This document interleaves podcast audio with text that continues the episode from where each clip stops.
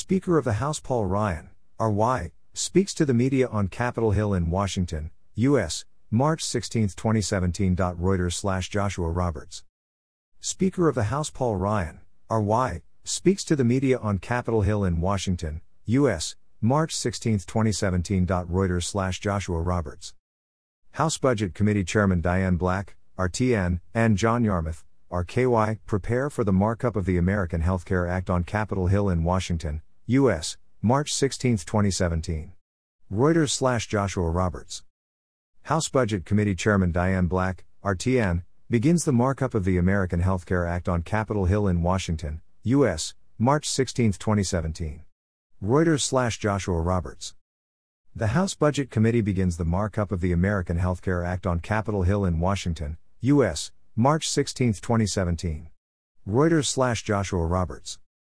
By Susan Cornwell. Washington, Reuters, deeply divided Republicans squeeze their U.S. healthcare overhaul, backed by President Donald Trump, through a key House of Representatives panel on Thursday despite defections by three conservatives who consider it too similar to the Obamacare law it is intended to replace. Trump's first major legislative initiative still faces an uphill battle in the full House and later the Senate despite ongoing efforts by the White House and Republican leaders to satisfy conservative opponents.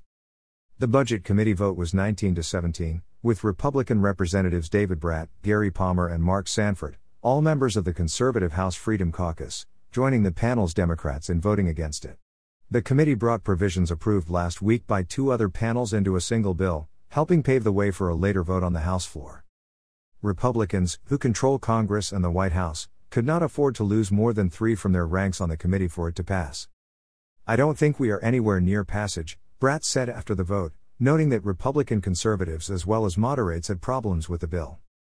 The 2010 Affordable Care Act, the signature legislative achievement of former President Barack Obama, enabled about 20 million previously uninsured Americans to obtain medical coverage. About half of those were through the law's expansion of eligibility and increased funding for the Medicaid government health insurance program for the poor.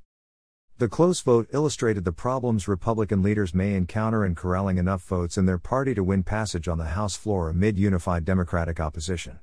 The measure now goes to the Rules Committee before reaching the House floor. The Congressional Budget Office, a nonpartisan congressional agency, forecast on Monday that the legislation would increase the number of Americans without health insurance by 24 million by 2026, while cutting $337 billion from federal budget deficits over the same period. The bill faces opposition from leading healthcare providers, including doctors and hospitals. We are on track and on schedule, House Speaker Paul Ryan, who unveiled the legislation last week and is its chief champion in the House, said after the committee's vote. He added that while the main parts of the bill are going to stay exactly as they are, Republicans were making unspecified improvements and refinements. Ryan told a news conference that Trump was deeply involved in helping bridge gaps among Republican lawmakers to get a consensus plan.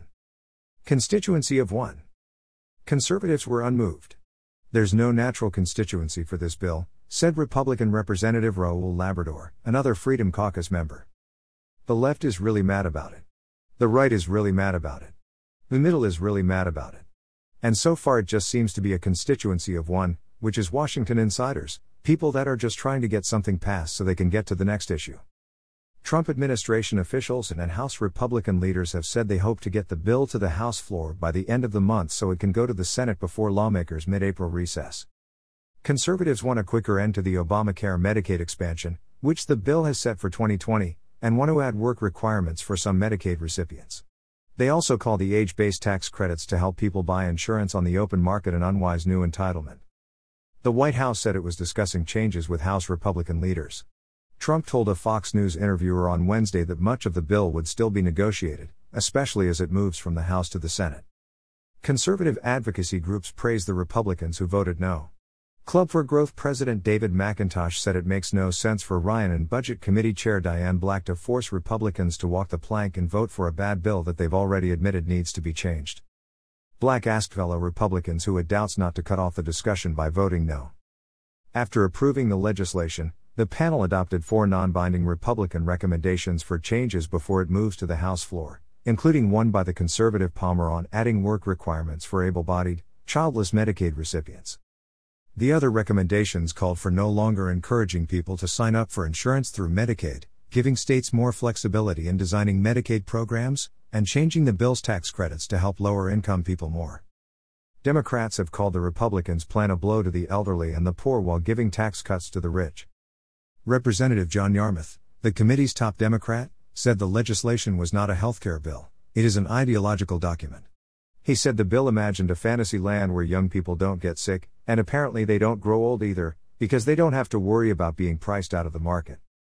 Additional reporting by Susan Heavey, Doina Chiacu, David Morgan, and Yasmeen Abutaleb, writing by Will Dunham, editing by Dan Grebler.